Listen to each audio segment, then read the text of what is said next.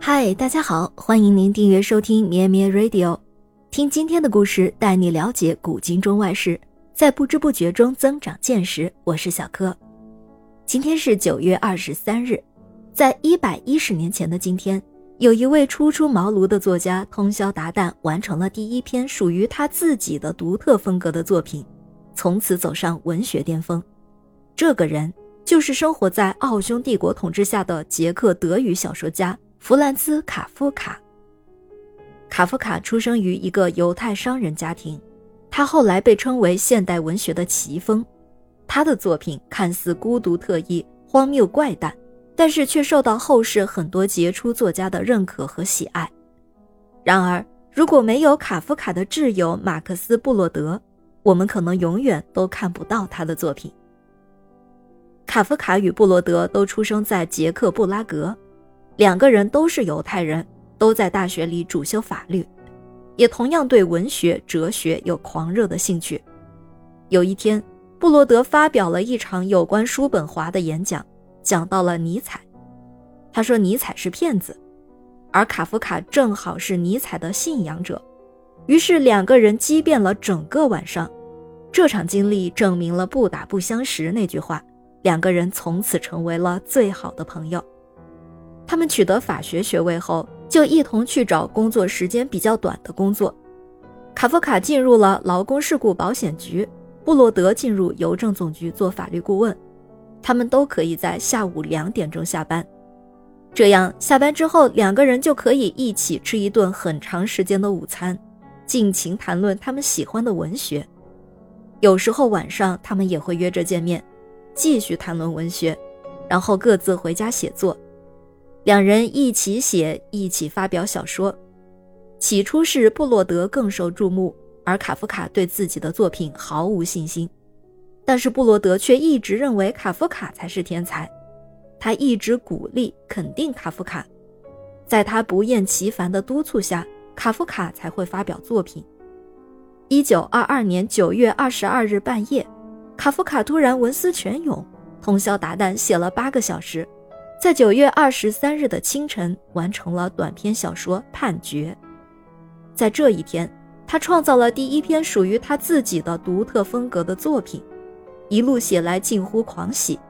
他把这次写作称作他写作的唯一方式。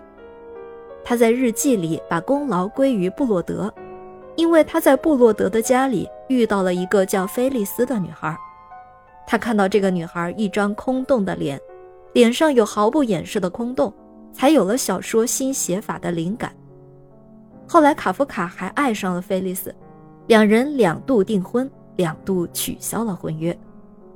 这次被卡夫卡视为写作起点的判决小说，故事说的是卧病的父亲对儿子百般责备，不论儿子多么孝顺，父亲都要判他死刑，把儿子看成是魔鬼，要他溺死在水中。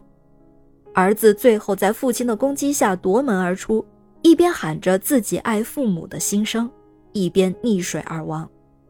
这篇小说其实也是卡夫卡自己的写照。他的父亲是穷苦出身、白手起家的富商，也期待自己的孩子和自己一样刚强。卡夫卡个性柔弱，爱好文学，受到父亲的痛恨与责备，他在父亲面前毫无自信，他不敢怒，也不敢言。几乎就要自杀，幸好找到写作这个心灵的出口。完成小说《判决》之后，他又花了一个月的时间完成了小说《变形记》。这部小说后来成为了他的文学巅峰之作。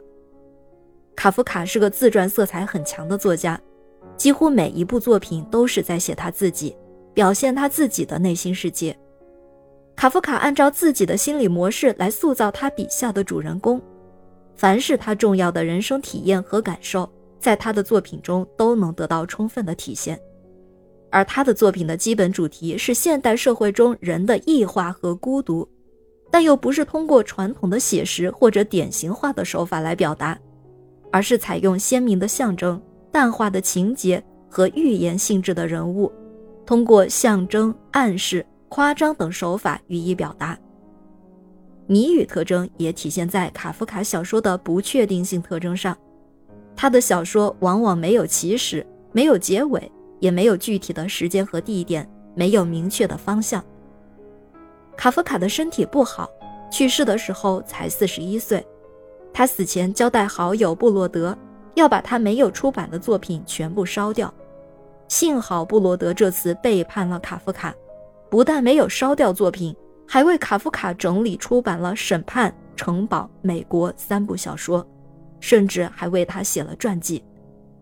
虽然卡夫卡不算疯产，但他对后世文学的影响却是极大的。日本的村上春树、中国的余华都深受他的影响。今天的故事就讲到这里，我们也要感谢布洛德，没有他。我们也就看不到卡夫卡的作品。咩咩 Radio 陪伴每一个今天。